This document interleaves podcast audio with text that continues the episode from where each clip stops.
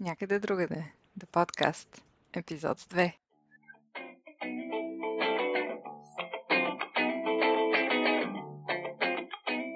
Здравейте и добре дошли в първият епизод по същество на моят подкаст Някъде другаде. За всички, които ме слушат за първи път, благодаря ви. Аз съм Валерия и ще ви разказвам за своите приключения като соло травелър. А за всички, които ме слушат за втори път, а, знаете за какво ще си говорим днес. Е именно за моята последна дестинация и всъщност първа такава за този тип престой, по-дългосрочен, с а, възможност за работа от там. Става въпрос за Барселона. Не знам, вие какво си представяте, когато чуете Барселона? Аз си зададох този въпрос и ми беше много-много трудно да си отговоря. И предполагам, че стандартните асоциации са плаш и море, архитектурата на Гауди, тапас и вино. И Барселона за мен също е всичко това, но и много-много повече. И Барселоната, която аз открих, беше много кипяща от живот, много изпълнена, но и много изпълваща с енергия и безкрайно, безкрайно разнообразна. Като се започне от места на уединение и спокойствие, като хълмът Монджуик, плажът Богател и Порт Олимпик, и се мине през изгубващите лабиринти на Елборн и Готико, до туристическите капани по Ларамбла и Пласа Реал, докато не открием альтернативните арт-квартали като Грасия и Ейшампле. За мен Барселона е всичко, всичко това. Една съвкупност от това голямо разнообразие. И вероятно няма защо да се питаме как съм избрала тази дестинация. Въпреки, че ако трябва да бъда честна, беше съвсем случайно. Имах няколко останали дни отпуска в края на миналата година, които бях решила да използвам. И първоначалната идея беше за един дълъг уикенд, който да разнообрази дъждовният и скучен ноември в Германия. Търсих малко повече слънце, малко повече живот. И Барселона, вероятно, е една много стандартна дестинация. Сигурно се чудите защо пак там, не си ли ходила вече. Ами да, ходила съм, само че тогава полетът ми беше отменен и целият ми престой се съкрати с 2-3 дни. Съответно, бяха ми останали много неща, които не успях да видя, не успях да преоткрия града така, както аз ам, обичам. И пък се оказа, че всички останали вече са ходили поне по веднъж два пъти, а аз имам доста да наваксвам. Така че реших, че това е перфектната дестинация за моят план. Само, че когато вече си бях запазила всичко и полетите, и хотела, и бях започнала да търся вече активности, неща, които да правя там, ми попадна една обява във Фейсбук на един апартамент, който се отдаваше под найем точно в периода, в който аз щях да ходя, само че за две седмици. И то беше много добра оферта, тъй като сумата беше същата, каквато аз бях предвидила и за хотела. Така че доста ме изкуши и точно същото време бяха обявили от фирмата ми, че може да се работи дистанционно от чужбина. Така че аз веднага реших, аз съм вашия човек.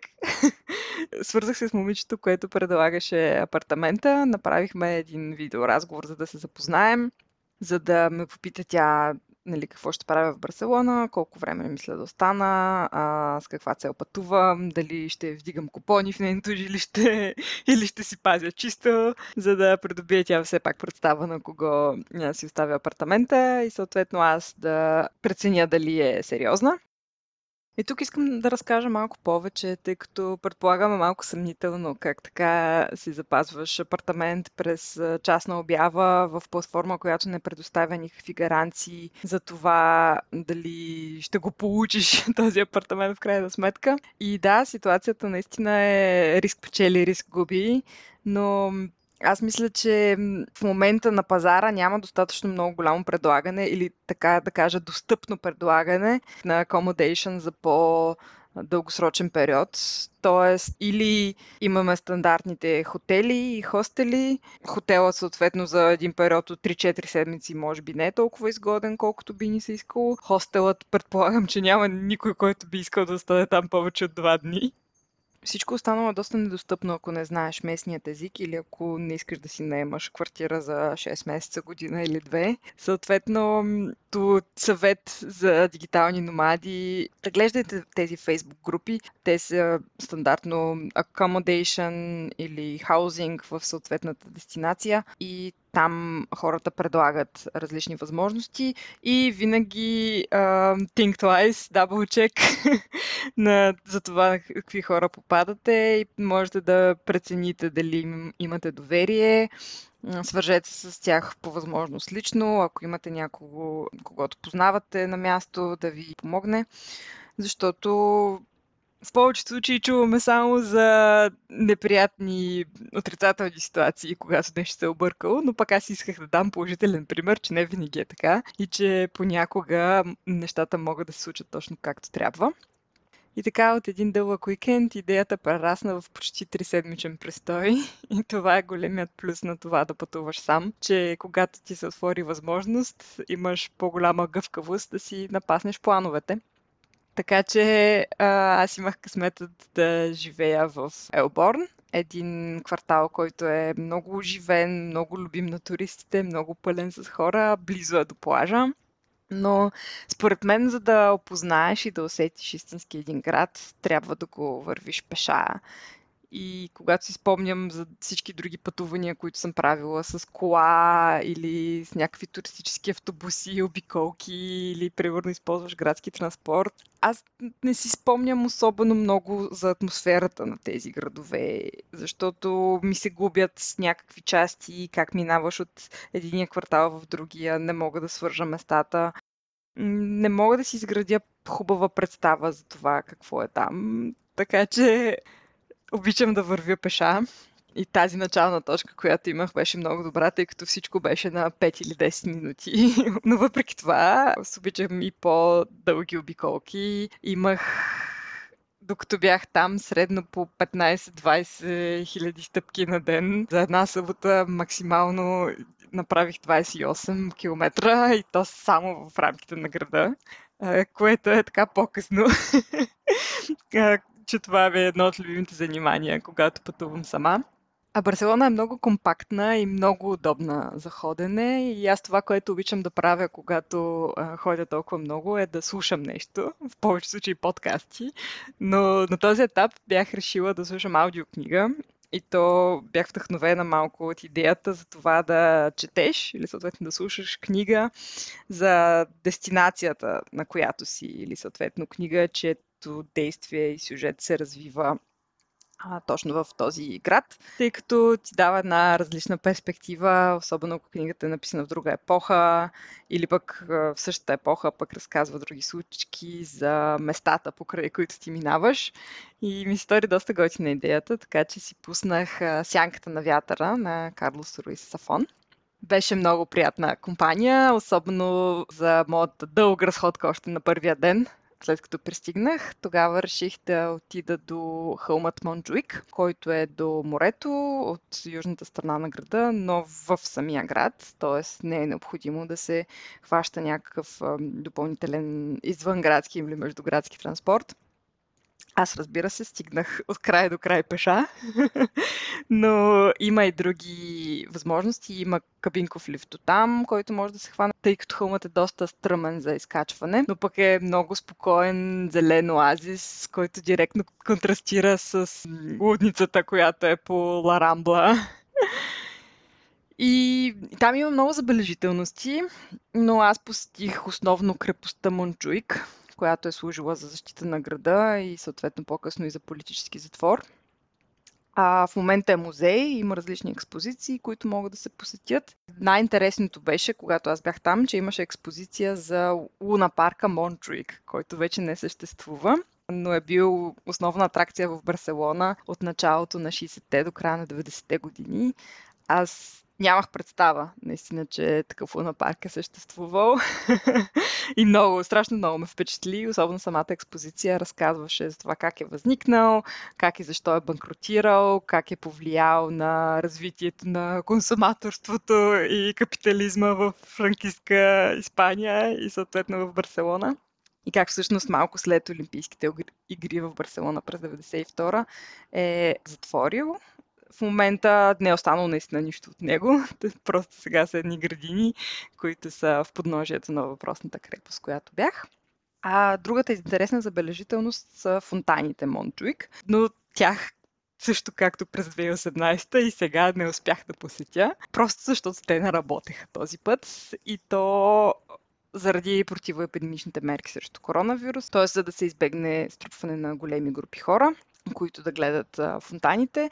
Но по това, което съм чувала и виждала, са много красиви, с музика и осветление. Доста впечатляващо, предполагам, особено вечер. Може би малко кичозно, но не знам дали имам право да го казвам това, при положение, че още не съм ги видяла. Така че следващия път. А, въпреки това, аз на връщане си хванах въпросния кабинков лифт. А, и минах през районът По-Блесек, който ми беше препоръчан също от местни, от това момиче, в чието, в чието апартамент живеех. А, едно местенце, което съществува от 1914 година, беше много автентично, не, не беше пълно с туристи, семейен бизнес с една огромна стена от бутилки вино. И там съответно пих сангрия и хапнах монтадитос, което са като малки брускетки или малки бокадиос, т.е. сандвичи с а, различни, например, рибни специалитети отгоре. Тук може би е момента да направя лирическото отклонение на тема тапас и храната в Барселона, тъй като за мен местната кухня е абсолютно неизменна част от опознаването на културата. Така че аз се опитвам да пробвам колкото се може повече от всичко, а там наистина има много, като започнем от питиета, сангрия, вино, кава, вермут и преминем на тапа с патата с брава, с хамон, лабомба де ла Барселонета, различни крокета с де бакалао, и стигнем до моят абсолютен хайлайт, който аз наистина не очаквах, че толкова много ще ми хареса, а това е въпросният арос негро, което е нещо като паея, само че е с мастилоцепия. Тоест това е черният турист, който е с различни зеленчуци и аз винаги съм била малко скептична към него, но се оказа страшно, страшно вкусен. Разбира се, леко мазен, но пък много вкусен и абсолютно си заслужава да го опитате. Ние го пробвахме в едно заведение близо до плажа Барселонета. Но ам, аз няма да правя реклами на конкретни места. Това, което бих могла да направя е да споделя линк към а, списък с всички места, на които съм била или съм искала да отида, докато съм била в Барселона. И оттам може да почерпите вдъхновение или идеи. Аз гледам да ги подбирам, когато ги слагам в този списък, така че или са проверени, посетени и одобрени, или са препоръчани от някого, до когото имам доверие. Та, това им беше първото приключение в Барселона, първият ден, който прекарах почти или цяло сама. Но това, че пътуваш сам, разбира се, не означава, че е необходимо постоянно и цяло да си сам, освен ако, разбира се, не го искаш. А, зависи, какъв е, зависи каква е целта на твоя трип има, разбира се, такива готини аскетични ретрити, където отиваш някъде абсолютно, за да се отдадеш на себе си на мислите си. Това, между другото, още не съм го правила, но също ми звучи доста привлекателно мога да си избера някоя екзотична дестинация и да правя йога по цял ден. А, но ще видим кога ще стане ред за това. Та, Барселона обаче е точно точно обратното. Това е един град, в който много, ама много трудно можеш да останеш сам. Хората просто е така те заговарят на улицата, като разберат, че не си оттам, започват да ти препоръчват места, на които да отидеш или неща, които да правиш. И на мен като цяло това ми е идеята, като пътувам, да се запознавам с хора. Така че, вероятно ви е интересно да разберете какви са различните възможности и начини, по които да го направиш това. Има страшно много хора, между другото, които пътуват на същия принцип и си търсят самишленици, така че за Барселона конкретно имаше една фейсбук група Expats в Барселона, която по няколко пъти на ден се някой публикува Хей, аз съм в Барселона, искате ли да ядем тапас, да ходим на плаж, или да спортуваме нещо, или да танцуваме нещо. Така че и аз това го направих. Даже още преди да пристигна се представих и бях си така наумила две-три неща, които искам да направя там. И доста хора се отзоваха. Хубавото е, разбира се, че можеш да прецениш на кого да отговориш. Там си поемаш изцяло ти отговорността с кого искаш да се свържиш, с кого не. Като да облегчиш риска, защото много хора са ме питали, добре, да не е ли опасно, как така излизаш някакви хора от интернет. Мисля, че дали все пак тази епоха, когато непознат, непознатите от интернета са опасни, вече минахме. Надявам се поне. Но въпреки това придобиваш представа по начина по който хората пишат и какво ти казват, дали са добронамерени, така да кажа. Освен това има и едно приложение Meetup, което много се използва в Барселона. Не знам за други градове как е, но там си има групи по интереси, които си създават различни ивенти за абсолютно всичко. Пак за спорт, за танци, за коуъркинг, и през това приложение, когато видиш дата и място и час, можеш просто да се появиш. И абсолютно не е awkward да не познаваш никого, защото в повече случаи никой не познава никого. Хората помежду си не се познават, запознават се на място. Аз отидох на 2, 3, 4 такива организирани събития. Едното беше Language Exchange, като аз вероятно бях единственият човек на този Language Exchange, който не говореше испански. Но бях решила, че при положение, че знам три други езика, а, се ще намеря на, на кой от тях да си говоря с останалите хора. Разбира се, нямаше никакъв проблем, хората си говорят и на английски съвсем свободно, но като цяло идеята е май да се упражнява повече испанския. Имаше там един пичага, който даже беше местен and Trace в Барселона – както се казва, а, който беше учител по испански и веднага започна да ми преподава някакви основи, но аз не можах много бързо да зацепя. Освен на този Language Exchange, ходих и на Board Games ивент, в който просто отиваш и почваш да играеш разни board games, което е доста яко, защото няма го този awkward разговор с хората. Ти сега откъде си? Какво правиш в Барселона? Защо си тук? какво работиш? А по-скоро директно опознаваш хората в някакво действие. и, и много по-добра представа придобиваш за някои техни характеристики, което е интересно. Но разбира се, не знам колко полезно, тъй като в повечето случаи не, не виждаш тези хора втори път. Но както и да е, освен това отидох и на workshop по салса, което също си го бях намислила. Аз много харесвам да танцувам, но много малко време ми остава като цяло.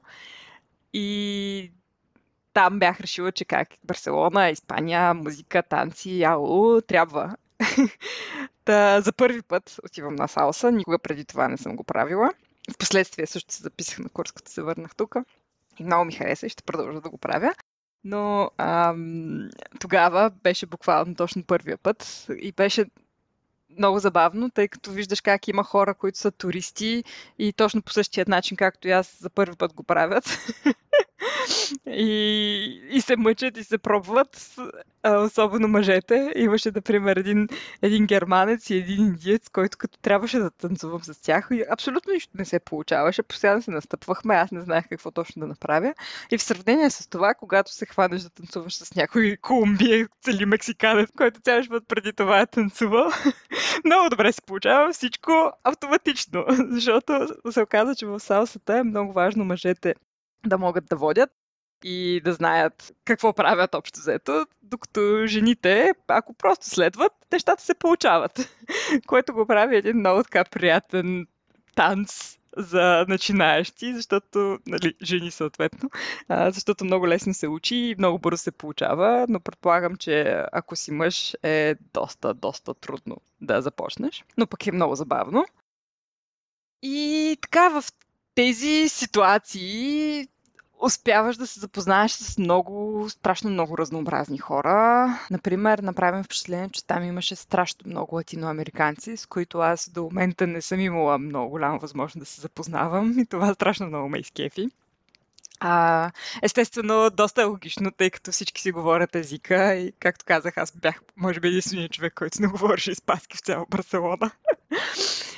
Съответно, когато аз бях публикувала във Facebook групата, че съм в Барселона, бях написала, че искам да хайквам до манастирът Монсерат. който е един много готин дей от Барселона. Стига се за един час с влак и много, много приятен хайк. На места стръмен, но за два часа стига от самата гара до а, горе до манастира и оттам още могат да се направят а, различни пътеки до самите върхове, но много голям и впечатляващ планински масив. Та, там около 5-6-7 човека ми писаха, о да, и аз искам да дойда, кога ще ходим, съответно за уикенда. Направихме един чат с хора, които изявиха интерес. И в крайна сметка от цялата група се появиха точно двама. Една шведка, която преди това е беше живяла в Австралия или Нова Зеландия, ако не се лъжа, 3-4 години, след това и в Лондон 3-4 години, а другият беше един американец, който си имаше собствен бизнес, но пък преди това беше живял в Мексико и в, и в момента мисля, че е в Бразилия доста готина така компания се събрахме и те двамата бяха пътували много повече от мене, което буквално ме накара да се замисля аз какво правя. Освен това, си изкарахме много готина с тях двамата. Беше, беше супер весело. Объркахме пътя, тръгнахме по разни кози пътеки на връщане. беше, беше много готино и това, което най- така ме зарадва е, че си останахме и в контакти след това, а не както друг тип а, събития, в които буквално се срещаш с хора, с които си говориш, може би цяла вечер, запознавате се, но след това се загубва всичко. Та с тези двамата, освен че целият ден прекарахме в хайк, след това решихме да отидем и същата вечер на дискотека, което ме навява на малко инсайт за нощния живот в Барселона, които мога да ви дам. Значи, навсякъде всичко е опашки задължително се чака на опашка където и да искаш да влезеш, когато и да искаш да влезеш. Това явно е показателно колко са вървежни заведенията или не знам точно, наистина не знам.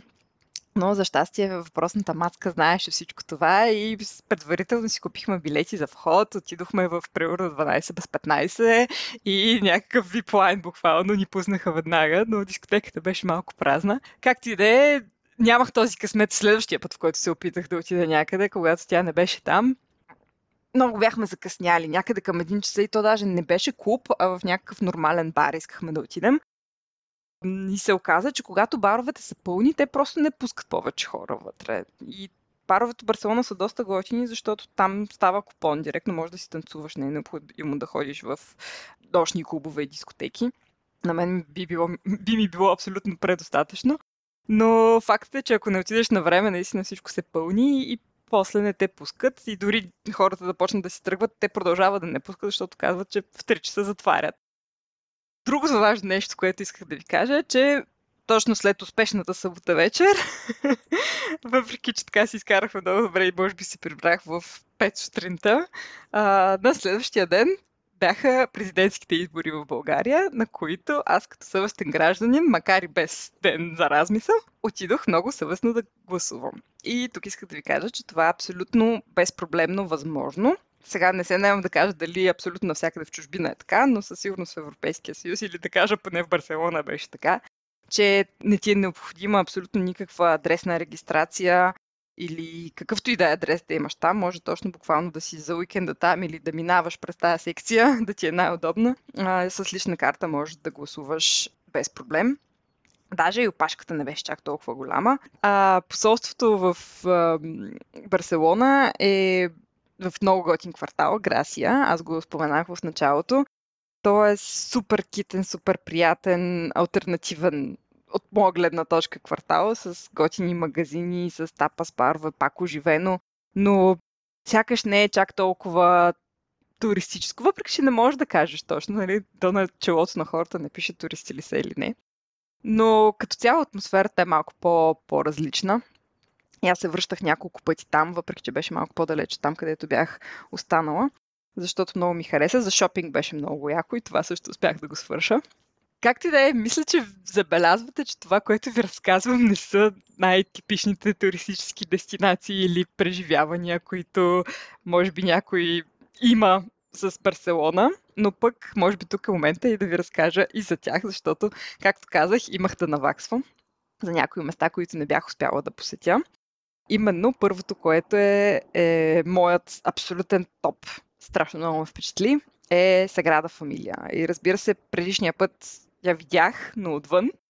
Сега задължително бях решила, че искам да вляза и вътре. Взех си този аудиогид и мога да кажа, че това е забележителността, която най-много ме е впечатлила от всички места, на които съм била ever наистина страшно много си заслужава и то не само архитектурата, не само конструкцията, цялата история, начина по който е поднесена, описана, фасадите, какво представляват. Много е впечатляващо също как а, слънцето влиза през прозорците и създава една игра на цветовете. Това ми го почушнаха също, така че аз много старателно си избрах ден, с който по прогнозата трябваше да е слънчево и даже специално си взех а, билет за 4 часа след обед, когато то е сравнително ниско и директно влиза през прозорците, така че наистина много красиво.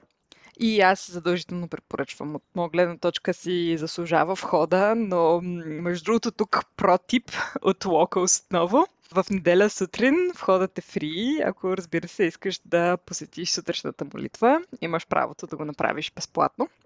Може би би било малко странно вместо това да обикаляш катедралата и отвътре да я оглеждаш и най-вероятно няма да чуеш цялостната история и обяснение на това кое какво представлява. Но въпреки това, това все пак е една по-изгодна възможност да се посети базиликата. От останалите произведения на Гауди съм посещавала само паркът Гюел и то предишния път. А останалите каси, Каса Мия, Каса Батио и Каса Виченс или Висенс. Не знам, надявам се да ги произнасям правилно. А, ги видях, но само отвън, но това беше умишлено решение, защото исках така да ми оставя по-ярък спомен от това, което съм видяла и за сега това го постигнах със Саграда Фамилия. Така че, може би, при всяко посещение в Барселона ще ходя само на едно място на Гауди, за да мога да си го спомням след това по-добре. Тъй като си мисля, че иначе много се сливат нещата. За сметка на това пък отидох на два други музея, които по-скоро са галерии, така да кажа, защото аз много не съм музеен човек. Имам чувството, че музеите са така направени, че ти поднасят един огромен information overload, който аз лично не мога да обработя. и когато прекарам цял ден в един музей, защото те повечето са толкова огромни, че за по-малко от един ден не можеш да се справиш. В повече случаи не запомням почти нищо от тази информация.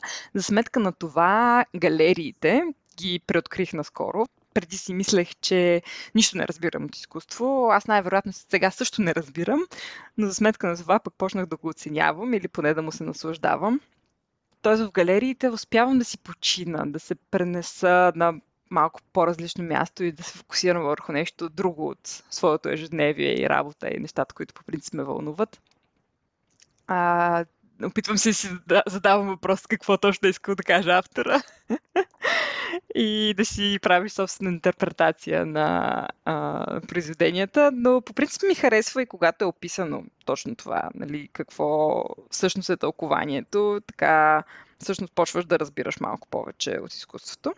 Въпреки това в Барселона бях в музеят на Пикасо, който между другото съм гледала и в Мадрид, в Прадо и в музея Трейна София. А там между другото е най-известната му творба Герника, която изобразява сцени от Испанската гражданска война. Но освен в този музей, бях и в Моко музеят за съвременно изкуство, който освен в Барселона го има само в Амстердам. Там имат доста различни зали, експозиции, но също и фокус върху творчеството на Банкси, който аз много харесвам. Като цяло съвременното изкуство е доста интересен отрасъл, защото поднася различни интерпретации на много актуални теми и на мен много ми харесва. Така че тези двата музея със сигурност мога да ги препоръчам. А ако се върна на темата с хайкинга, забравих да спомена и Тиби Даво. Тук феновете на приятели може да се посмеят. I was just outside of Barcelona, hiking in the foothills of Mount Tibidabo. От този хълм се открива прекрасна гледка на цяла Барселона. Там също има Луна парк, на който съответно не отидох, но това, което си спомням от целия хайк е, че имаше страшно много стълби на едно място. Предполагам, че има различни маршрути, от е, които да се качите догоре. Най-вероятно си има и директен превоз.